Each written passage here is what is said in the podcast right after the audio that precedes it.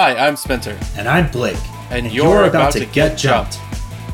Welcome to a special episode of Blake and Spencer Get Jumped, the weekly anime podcast where we watch the anime so you don't have to. But you should still totally watch the anime.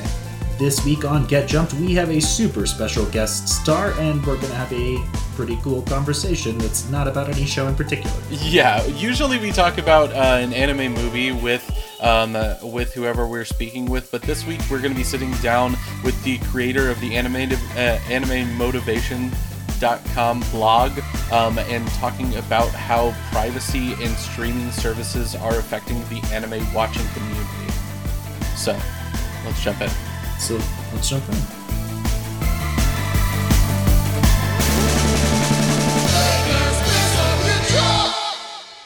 All right, so this week we have a special guest all the way from the UK. Uh, can you go ahead and introduce yourself? Yep, I'm Theo Ellis.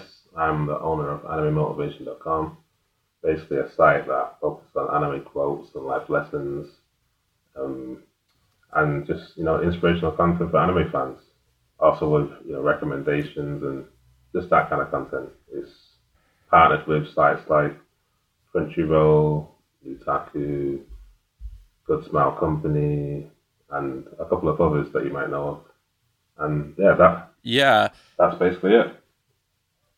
Oh, cool. Um, so we were actually uh, before we started recording, we were talking about how we. Uh, it, it seems it seems uh, a lot of us um, kind of used uh, Dragon Ball Z as our like way into anime, and it sounds like we've all been watching for for basically since then, right? So, um, did you did you decide to start your blog after like you you started watching Dragon Ball Z, or did you give it a couple of years for it to kind of like bubble up? Well, it's funny how it worked actually. I mean, I've been watching Dragon Ball Z since I was a kid, and um, at some point when I was in high school, I remember talking like 2004, 2005 six.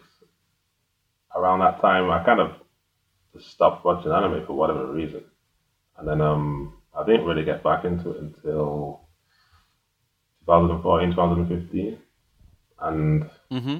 that was actually on a recommendation from a friend. Like he, he knew that I liked Dragon Ball Z, and at that point, I only watched Dragon Ball Z, and he thought I'd like Bleach because it has similarities, and yeah. I got into that. I watched the whole thing and that kind of you know gave me gave me the idea and inspiration to start my own like you know business around anime. That's cool. Um, that's basically how it all came together. It's funny how everything came back full circle. Yeah. Like I kind of stopped watching it for years, and then my friend recommended me an anime. I watched that, and yeah, here we are. That's fairly similar for me. I was I, I would watch it periodically and kind of pick at this show or that. But one of the reasons we started our show, um, that this podcast, was so that I would have an excuse to watch anime more frequently. So it's kind of like uh, I think for us the the content creation motivated that a little bit more, or at least for me. But it's kind of funny that we have that that sort of uh, rejuvenation of anime in our lives, leading to creating this kind of stuff. Yeah, yeah, I, yeah, yeah. I feel the same way. It does give you a good excuse to, uh, you know, uh, create content and obviously watch anime so you can create the content as well. It's interesting. Yeah, I, I can still remember staying up until like ridiculous hours just watching all of Bleach that I could because I came into it like they they had just stopped putting out new episodes of Bleach like right after uh, the the Save Rukia arc and I was just like, I was just like main lighting bleach for like six days. Gosh, it's fair. Yeah. Cool. Um, so uh, one of the things that we were we were gonna go ahead and talk about um, today while while we have you on here. Usually we cover um, like different anime genre uh, episodes, or we're covering like uh, a, a, series or a movie. Um, but you threw out this really interesting. Um, uh, thought behind it, which was to do an episode about a little bit of the culture of anime, specifically how people get their anime to begin with. Um, so uh, the streaming services, both like legal and illegal, and how they they kind of came up. Um, so if you can go ahead and just like uh, talk a little bit about like what you feel about the different kind of streaming services. Um. So I guess I'll start with Crunchyroll since they are a partner after all. Um, I mean, Crunchyroll's great. It's clearly the biggest legal streaming site, you know, in the world, and um, or at least here in the West. And they've got a lot of content. I mean, there's something around.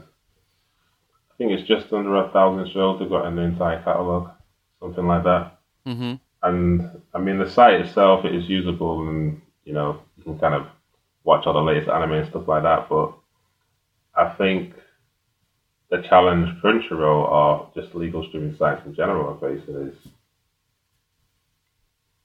you know, bringing older shows to the platform, not just the brand new ones, because not everybody wants to necessarily yeah. just watch brand new anime all the time. Like everyone that's airing right now. Yeah. And I think that's where piracy comes into the picture. So. Yeah, actually, kind of going back to Dragon Ball Z, I've been wanting to rewatch it, and I've been looking on the streaming services that I have access to, which is the Netflix, Hulu, Amazon, and Crunchyroll, and I can't find it. I, Dragon Ball's on one of mm-hmm. them, uh, and GT is available, and I think Super is available, but not Z. And it's like that's kind of yeah. a huge omission. And maybe I'm wrong. Maybe I'm bad at Google, but I think that definitely sort of leads people down the path of less legality. That's exactly it. I mean, me personally, yeah. all the anime I've watched, there's no way I could have watched all of them if I just use Crunchyroll or Funimation.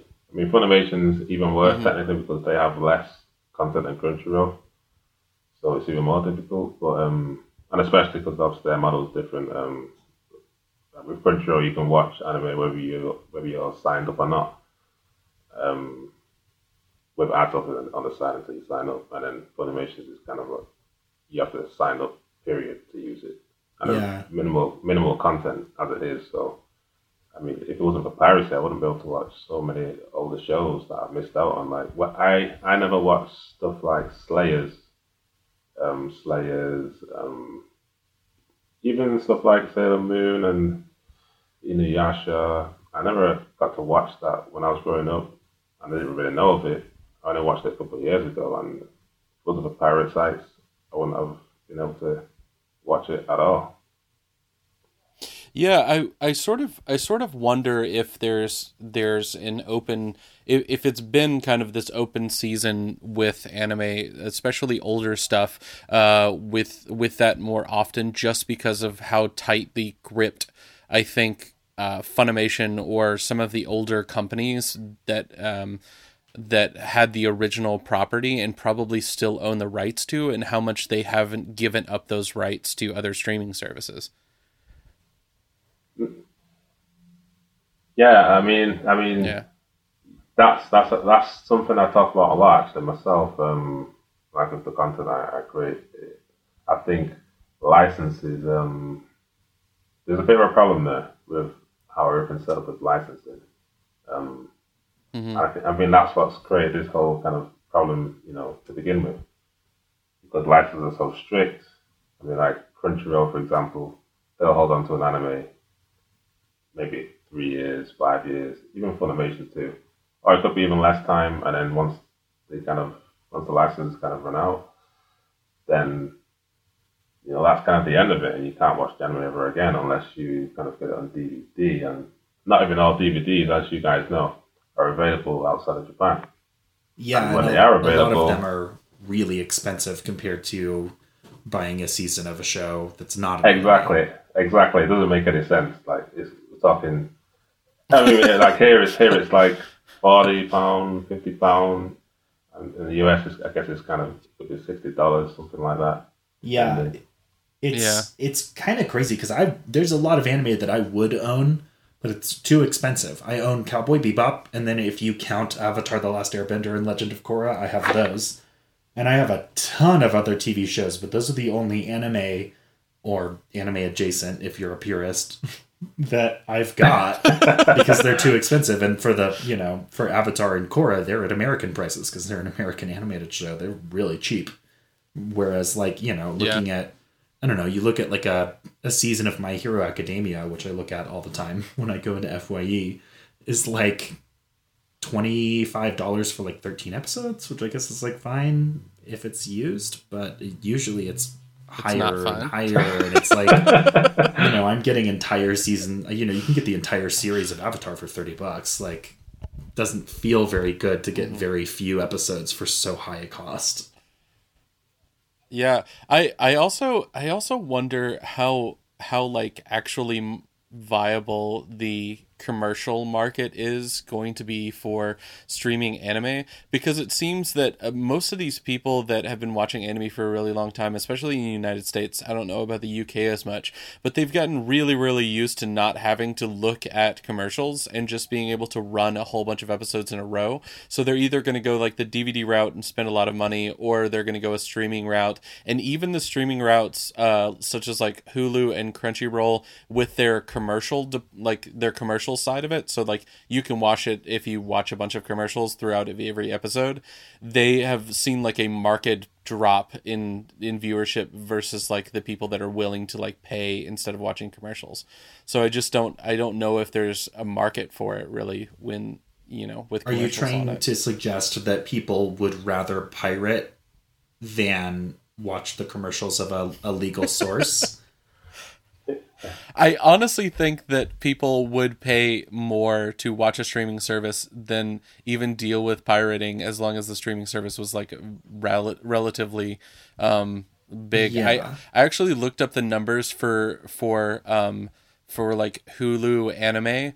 Um, and Hulu Anime has uh, a larger subscription base that is non-commercial. So like the people that pay for like the I don't have to watch commercial Hulu, um, it, there is a, a large community of anime watchers that have Hulu specifically for that and are paying more for that.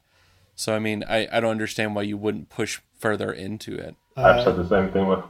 I was, I was interrupt, but yeah, I've said the same thing uh, myself. I mean, if if the value is there for the service, people people will pay. But at the yeah. moment, there's no value at all. I mean, you're getting a few hundred shows at best at any given time, and most of the shows, like I said before, are brand new ones, and not everybody wants to watch new stuff, which is why they go to pirate sites to watch all the older stuff and the classics and anything else that Crunchyroll, Funimation, or whoever else can't get a hold of. Yeah. And I think uh, as as somebody who uses Crunchyroll a lot and does not pay for it, the commercials are the worst.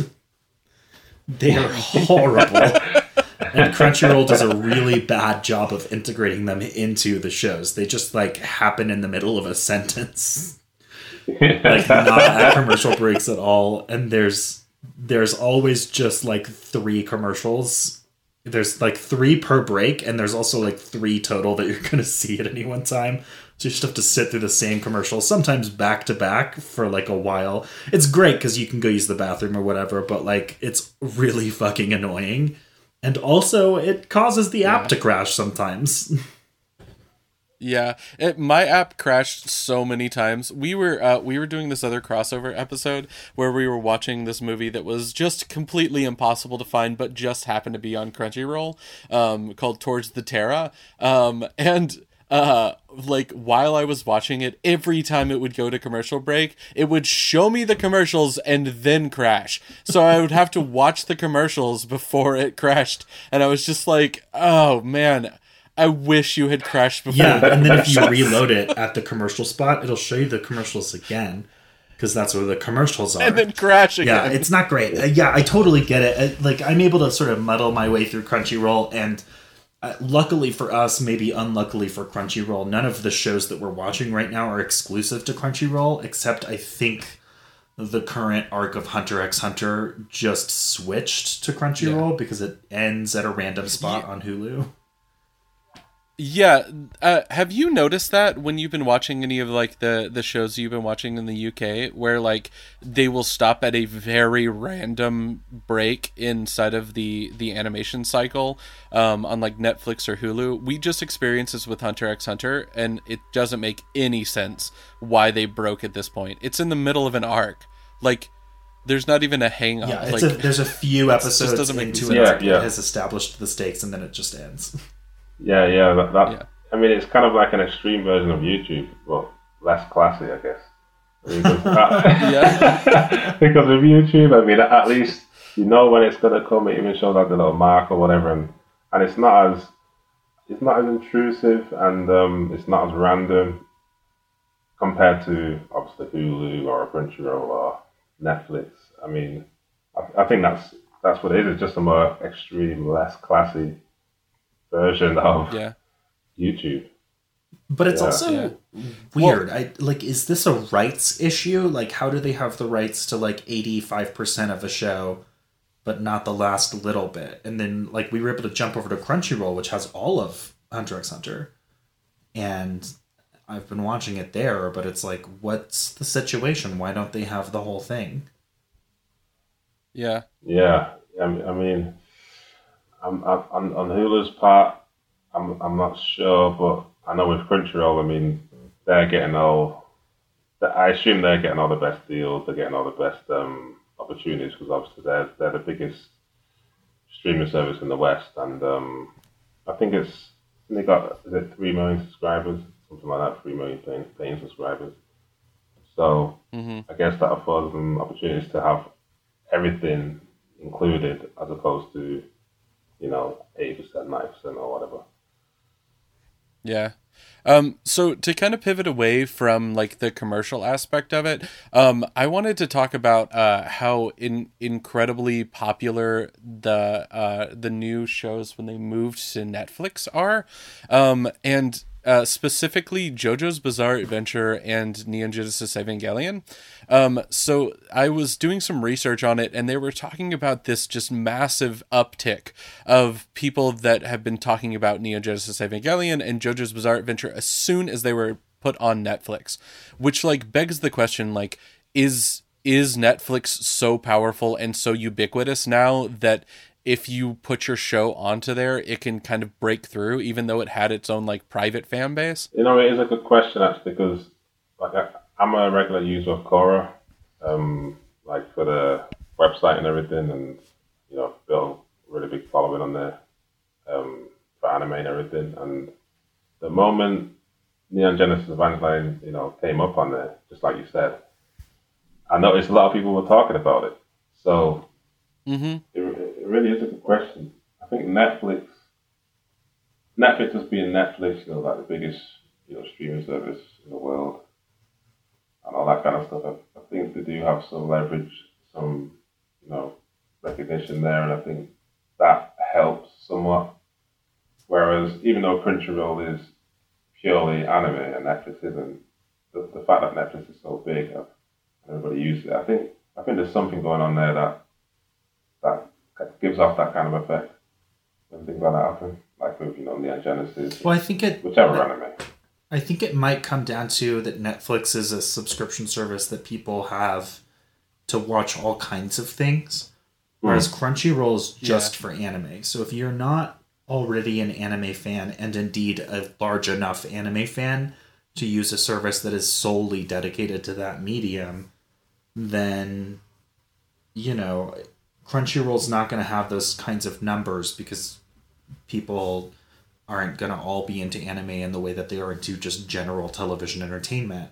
But Netflix has that the power to say like, "Hey, you might be interested in this even though it's an anime and you might not otherwise look at it, but we know based off of what you've been watching that you might like this." And also, Yeah. uh, I think Neon Genesis Evangelion, definitely to a lesser extent JoJo's, but I think Attack on Titan for a while had this kind of like name recognition where even if you're not an anime fan, I know when Attack on Titan came out, like everybody watched it.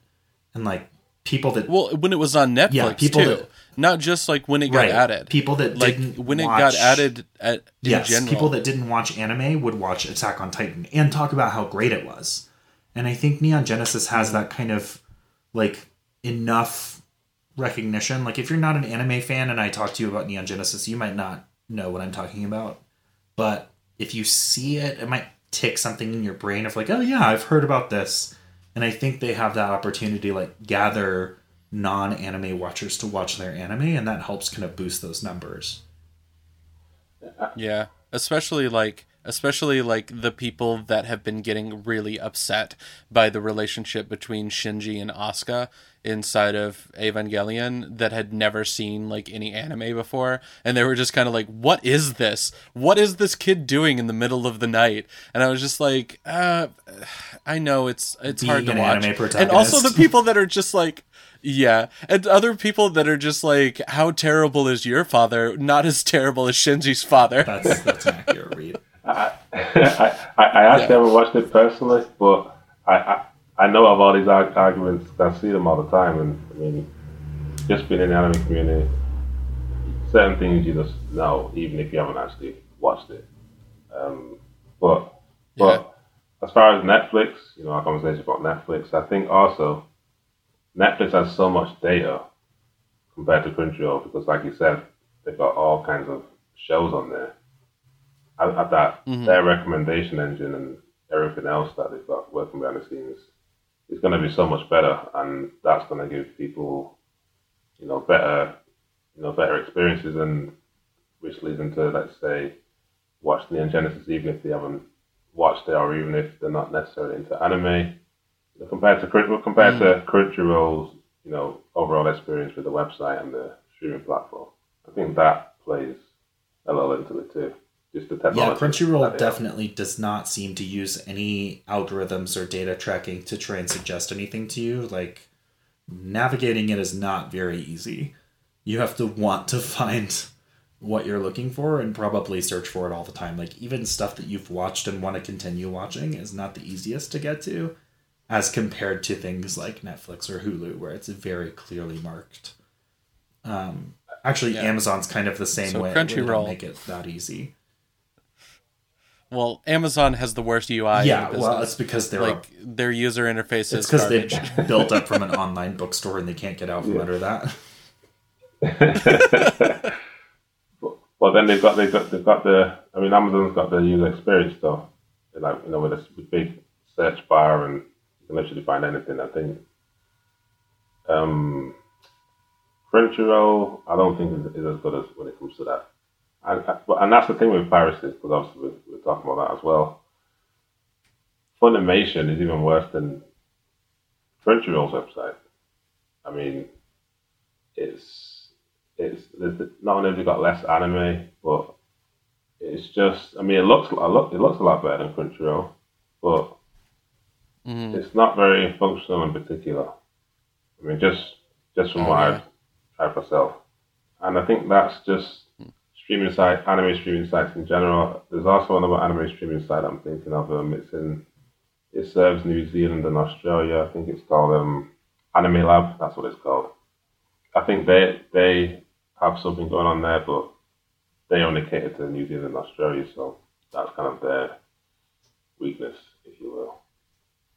So I sort of I sort of had a moment where I was like I, I know this is bad of me but I'm like I wish that there was one streaming service that just had a monopoly on the different anime communities. well, I'm like can I please just have it in one space? I mean, I kind of feel like that about all streaming services because you know now there's like every fucking TV channel wants to do their own streaming service and take all their shit off of Netflix, which has been the hub. And it's like I get it, and I can't disagree with you from a business perspective, but as a consumer, like I strongly disagree. And there's a very small chance that like even something like The Office that I love very dearly going to your streaming service is not going to be enough to get my attention. Um, And, I, I've had I've had some similar ideas myself, and from you know fans I've talked to and whatever. Like, I think the thing with piracy is um, I think just Japan in general actually. So like one thing I've mentioned is if Japan had, had its own version of Hollywood, let's say, someone someone called it Jollywood, is then then I think from a piracy point of view, to be able to like you know merge together, collaborate better, and just create an overall better service um, for Hmm. streaming. I mean, that's kind of one idea that's come across my mind. Yeah. Well, so there's an interesting idea behind um, illegal streaming and pirating and stuff like that. Um, and it's been a few years since I've read about this, so I don't think it's changed. Uh, but I I do think it's been affected by streaming services and is going to go back the other way again. So, um, pirating this came up a lot when Game of Thrones first came out, and pirating was really exploding, and that was the most pirated show. And the issue with pirating is an, a question of availability, where people want to watch a thing, but if it's too spread out or too hard to get or too exclusive, that leads them toward pirating. So with with Game of Thrones, it was this huge hit show. Everybody was watching it and talking about it, but not everybody had an HBO subscription or access to it. And in fact, especially when it first came out, you had to have I think a TV subscription in order to get HBO, and then only if you had the HBO subscription could you legally stream it. And it was just like there's a lot of hoops to go through and like who the fuck wants TV in the first place? So they they kind of they looked at this and, and how pirating had been affecting the TV industry and the film industry before that. And you sort of see that like people that are pirating things, they're not doing it because they don't want to pay for it necessarily. But there is an element of like there's sort of a breaking point of where I'm already paying for enough things. It's the reason why I'm not paying for Crunchyroll because I already have multiple streaming services and I'm I don't feel like right now in my life I can justify paying for another one, especially not one one that my fiance is not going to use because he's not an anime person. And so it's like you get to this aspect of availability where if it's behind a paywall, people won't go to it or they will find a way around the paywall versus when it's available. And I think we've seen pirating go down as a few streaming services have emerged. And we've got Hulu, Amazon, Netflix, and HBO are like the streaming services. But now Disney's coming onto the scene and we're getting like Warner Brothers is doing their own thing DC is doing their own thing, and it's like there is a schisming that's going to look more less like the streaming world that we've been in, and more like the uh, cable television channels that your parents have at their house, and having to like mm-hmm. flip through them, except they are all streaming services, and you're buying them a la carte. And that is a better model than cable, but it's a worse model than the one we have now and it's not very consumer friendly. And I think you're going to see across the board a, a return to pirating as things become more and more decentralized and people are less and less likely to pay yeah. for those things. Uh, the best thing yeah. those streaming services can do is do a Crunchyroll and make you allowed to watch it with commercials. So they're still getting paid, but you're not having to pirate it. Because I watch, like, if something's on Crunchyroll, I'll watch it and I'll push through the commercials and hate every second of it but I'd rather do that than pirate it. And yeah. that that was the other aspect of the study was that people who are pirating things would rather do it the legal way, but if they can't afford to, or in the case of a lot of movies, um, at that time they weren't available to stream anywhere, and so it's like if you can't stream it somewhere, you can get it online quicker and easier often than you can get a physical copy. Um, and yeah. they also found that people who pirate things tend to buy them if they like those things. So it actually works out well for the companies. But I think that the exclusivity and the decentralization is really going to start to hurt the television industry in a way that streaming had stopped the hurting. And I think they're kind of shooting themselves in the foot in their attempts to get in on the profits. Yeah, in the long term. I don't know how anime yeah. is going to be affected by that since it's a much smaller fan base. That's yeah. an interesting point you made actually um, about people still buying regardless um, of pirating because when I, I, I, ran all kinds of polls and stuff like that, um, and I've had people come back and say the exact same thing that despite them using sites like let's say Kiss Anime and pirating anime, um, they still buy merchandise. You know, they go out and buy merchandise figurines, and just other ways that help them sort of invest back into the industry. Or buy back into the industry. You know, Yeah. regardless of pirating. So it is true. Yeah, I kind of feel the I kind of feel the same way about how they should really start doing it uh, in a in a much like the the entertainment side of things is really drawing them in less money from ad revenue um than uh than they they they seem to take away from it right now um like the biggest example I can think of is uh uh there's a show called Full Frontal with Sam Bee um, she releases her entire episode every single week the day after it comes out on YouTube. And she does it with YouTube uh, ads that are attached and monetized to it. And so they make their ad revenue from the night before and then the day after. So you can either watch it live or you can watch it the day after on YouTube. And you're getting those two ad, ad revenues that way. And the the amount of name recognition for this show is so much higher than other shows. Well, you even like the Daily Show Yeah. right now, her show is getting more uh, name recognition because it is so easy to watch same free. thing with um with last week tonight with John Oliver is his entire episodes are not available. However, the the episodes themselves are like a half hour and his segments are like 18 to 22 minutes. So uh, basically the entire episode and certainly the main point of the episode is available to stream for free on YouTube. And like I don't have HBO, but I watch John Oliver all the time. And I Yeah. love John Oliver's stuff and like I'm not upset to watch a commercial before it.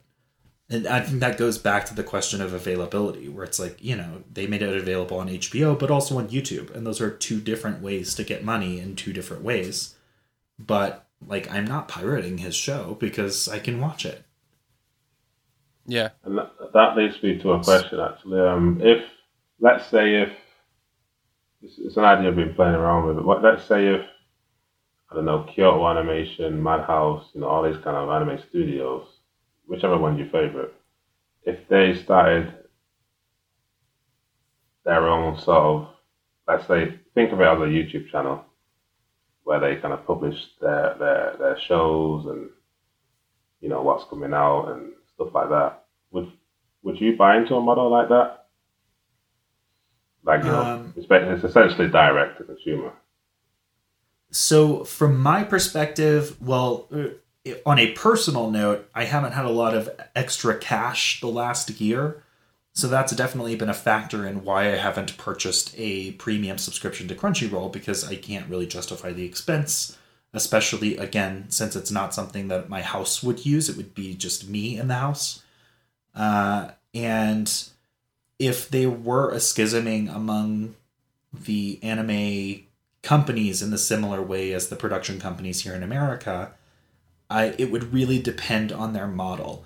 If they were making it available on YouTube, like these uh, these shows that we were just talking about, then that's a really easy, accessible place to go.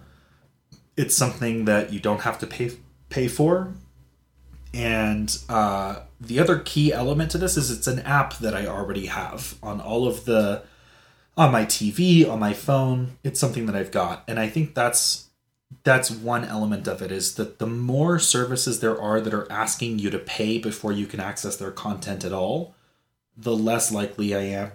Like the more choosy I'm going to be, where it's like I I'm now making a decision between can I live with this or can I live without it, and you know the mm-hmm. the value of the content has to be high enough that to me that I want it. Like I said, The Office is one of my favorite shows of all time, and they have already announced that they're going to be removing it from Netflix in a couple of months to put it on the uh, like NBC streaming service. And I don't give a shit about the NBC streaming service.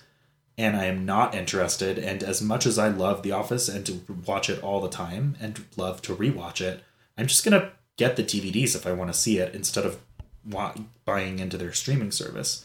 The same thing would be true for anime, although the price barrier on anime DVDs is higher and you it's a lot harder to walk into a store that sells DVDs in America and pick up a random anime as compared to something like The Office. And so I think with anime, they can't really justify the schism partly because they don't have a high enough market share as compared to the just streaming everything services like Netflix. Um, it's like Crunchyroll isn't big enough that you can start to break it into pieces and still have profit. But uh, mm-hmm. you know, if it were, if it didn't overcome those other challenges, I think I would be pushed into piracy because I can't afford to buy the legal way. I can't afford to have all these subscriptions or you know, I can't be paying $100 a month for you know, 20 different subscription services and I don't have the time to watch the ones that I've got now. So adding another one is, you know, there's the price component, there's the amount of time that I want to spend watching versus the amount of time that I actually have to spend watching, which are really different numbers. And then there's also a space issue of apps on my phone. I don't, you know, I don't want to use up all my memory downloading 30 different video streaming apps. And I also don't want to have to organize them on my phone screen or have to scroll through a million different things in my settings to try and get to one. Um, and there's other little things as to like whether or not it's available on a smart TV or if you can Chromecast it or whatever. But like, I think those big things is the more schisming you see, the the more it comes down to how easily can I access this on something I already have. If I can't access it on something I already have, can I get it without paying? And how much time and space am I willing to devote to getting that thing versus the cost of simply not watching that thing at all? That's and, it. I mean, with I was going to say, with the more you add, the more you've got to manage it all too, and that becomes a headache in itself. Yeah, and then the the management system of things that you have pirated is pretty easy. You got a computer, you put the things on the computer, it's in a file. Uh, so the the more complicated and disparate that things become in their legal viewing streams, I think the more people are being pushed back into piracy. And the industry for anime has done a really good job of adjusting to piracy by doing um, simulcasts. So you get new episodes a day later or even an hour later in some instances. And that's amazing and really smart of them and really necessary. And I think it's curbed piracy a lot. But part of that also comes down to availability, which is kind of mm. I think one of the cores of the question. And and that yeah. on that point, that that also makes me think about um, like you know with licensing, depending on where you are in the world. So like here in the UK, if I go on Funimation, for example, some shows that I'll try to watch, it'll say something like, "Sorry, this is not available in your country," and yeah, uh, that happens a lot you know, in all kinds of different countries when it comes to anime. Like India is a very big um, country with you know a lot of anime fans, and um, they have the same trouble over there. Like it's just it's just not available. They can't watch it, and that pushed them to piracy, obviously, because if you can't watch and it's not available, then you're gonna go where it is available. So um, I think licensing, I think something needs to just change with licensing because that's kind of creating all these problems you know, with with availability and being able to view it or not, depending on which country you're in, and there's all the complications that come with that, with that have nothing to do with the consumer, but more to do with the business. Yeah, yeah, and I I think that's I think that's kind of counterintuitive to like growing like growing the anime fan base to begin with. Every time you put a roadblock in the way, you're preventing somebody that may have become a future viewer and tells more people to view this thing as well. Like it it's just putting another thing that they have to jump through uh, before it can become bigger and more widespread. Yeah. And I mean, I I think I I think you know the the biggest chance that you saw of it was when they originally did Toonami inside of the United States, and it was because like most of these people inside of the United States, it, if you were in a very very niche market if you knew about anime before fun before um, Toonami started. So like if you know, uh, I remember when I was uh, really young before I watched anything on Toonami, I watched uh, the Ronin Warriors on a VHS that my friend had happened to find at a garage sale and we were like what is this amazing thing? Where did it come from? How have i never heard about this? None of my friends know about it at school. And i'm until Toonami came along and i was just like this is it. This is what i've been talking about for like a year. How does nobody know about this? And this is the same thing with the streaming services where it's just like you can get you can get parts of it now, but I mean, if your show can't break through and they can't deign it to give it a license, a lot of people are going to miss out on a lot of these like classic shows or these shows that are very niche and small that can't get onto the bigger streaming services. Yeah, and I know that I am not a licensing genius. but I look at things like I, I'm going to use The Office again as an example because it's really easy.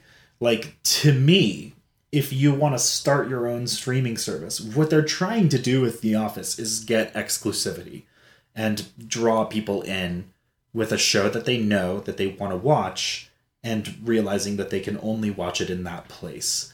And uh, I think that's the wrong way to go about it. And I think it's a problem of our sort of like capitalistic greed mixed with licensing snafu where like if I was the owner of the office and I wanted to start my own service, maybe I would, but I would still let Netflix pay me for it also. and yeah, that doesn't Yeah, I don't understand why if you own the license. Now I understand that part of licensing sometimes companies like that will negotiate exclusivity and they'll pay more to get exclusivity. And that's a conversation in and of itself. But I think that like yeah, you should just like like let people watch it. The the point is like to me as a content creator, the point of creating content is for people to consume it, not to play like hide the the episode with various streaming services. Which kind of I don't know when people like when like one of the reasons I'm rejecting the idea of the NBC streaming service outright is because they're pulling their good shows, and to me that's greedy. Whereas like you look at like what Netflix did, they they were the early adopters of the streaming model, so they had a big advantage there. But they also were the first streaming service to make their own shit. And the shit they made was really good. They had House of Cards, they had Orange is the New Black, they had a couple of big flagship shows that got people's attention and got everybody talking and got people to subscribe to Netflix. And it's like, that's what you do. You don't like hide your good stuff behind a paywall. You make new stuff and entice people to come into your playgrounds which is why they come in the first place. I think that anime does have a challenge because it doesn't have as much of a reach, and I think anime doesn't have the power to gatekeep itself. And you'll you'll see a lot of the stuff that's on Crunchyroll is also on those other streaming services, which is great and really nice. But like not allowing it in different regions or, you know, fighting over who gets to have it, it's ultimately comes down to making it harder on the consumer and the harder you make it on the consumer, the more likely that consumer is to consume it in a way that doesn't profit anyone. And that's yeah. what's and that's what's crazy yeah. about the anime industry. Um, you, you see a lot of you see the industry blaming people for pirating anime, but the fact that we're pirating it is because they haven't got the shit together. I mean, it's nothing. yeah, that's, um... that's really it. I mean, I mean it, it, well, if you gave me it, I wouldn't have to go and steal exactly, it. Ex- exactly, exactly. They're, they're, blaming the wrong, the wrong person. The person should be blaming is themselves. Like they should, they should be looking at, you know, the structure of the industry where it is right now, where it's gone, what they're doing, yeah. and come, come up with a way to solve the problem. Because pointing fingers or what they do these days is try to shut down pirate sites isn't going to work. I mean, it's kind of like playing a game of whack a mole. Yeah. That's, that's, that's essentially what they're doing, but the difference is they're trying to shut down thousands and thousands of websites, which is impossible because it's easy. It's so easy to, you know, basically start a pirate website, upload tons of anime, and you could you could do it in a dozens single handedly, and lots of people are doing this every day. So they focus on the wrong problem also, and they need to you know take yeah and kind of look in the mirror and uh, it's also figure out what they need to do. The other thing about pirating and the reason I think that it was so high at the beginning of the streaming era and why I suspect it's going to become a larger and larger issue as we move into the decentralized streaming area is that it is the consumers telling you what they want and you the business not listening and like part of running a business is offering the best product that you can to your consumers and part of it is listening to the people who are buying your thing when they tell you that the thing that you're that they're buying isn't exactly what they want and deciding whether or not to pivot to that thing. And so from my perspective it's like, you know, if you like like and the anime industry has a great example of this. Anime was being created, it was being released in on DVD, it was being sometimes released on streaming, but the people who are like the super fans that are really bought in are watching it on the day that it premieres in Japan. And by the time the official release comes out, they're in a different arc and they've already seen it and they don't want to watch it. Uh, but now you get simulcasts, and that was the industry saying, like, we have a problem with people pirating. And instead of being like, we need to shut down all the pirate sites, they asked themselves the question of why are people doing this? And is it a problem that we're maybe making on accident that we could solve? and then they came up with an idea to yeah. do simulcasts, which is as we talked to I know we talked to a couple of voice actors at Anime Central recently who said that doing simulcasts is hard and it's more work than voice acting used to be. But it is what they needed to do to turn that around for the industry and as far as I know they did turn it around a little bit. Yeah. Well. Well, cool. Um, I I think uh, we are about out of time. Um, can you uh, can you give us a, a quick rundown of how uh, people can find your blog if they want to follow you? Yeah, so on Twitter at Anime Motivate. So anime, then just motivate, and then uh, there's the same on our channels: Instagram, Twitter, Facebook, um, and and then you can go to the website animemotivation.com. And also, awesome. if anybody's interested in Quora, um, the national slash anime motivation, you know, slash anime motivation. That's it. Awesome. Oh, awesome. Well, it's been awesome to talk to you. Thank you so much for suggesting that we talk about this. It's been kind of like a like a, a good roundtable. And if any of the streaming services are listening to us, I believe we've given you some ideas. Yeah, I mean it's a it's a big problem and it's got to be solved. Otherwise, who knows what the future of the anime holds? You know, it's going to keep going down. Yeah. yeah. Been good. Yeah. Well, anyways, thank you so much again for being on. Yeah. Blake and Spencer Get Jumped is made by Forever Summer Productions. With sound editing done by Rashad English of Plain English Productions. He's our level 6 sound wizard. Level up! Our podcast is ad free, and we want to keep it that way. If you want to keep it that way too, please consider supporting us on Patreon. Follow us on Twitter at B and S Get Jumped. Like us on Facebook at facebook.com forward slash Blake and Spencer Get Jumped. Or talk to us on Reddit at reddit.com slash r slash get jumped. If you like the show, please like, subscribe, and leave a review. Reviews help other listeners find our show. New episodes come out every Sunday on iTunes, Google Play, Stitcher, Buzzsprout, or wherever you get your podcast from. And hey, Thanks for listening.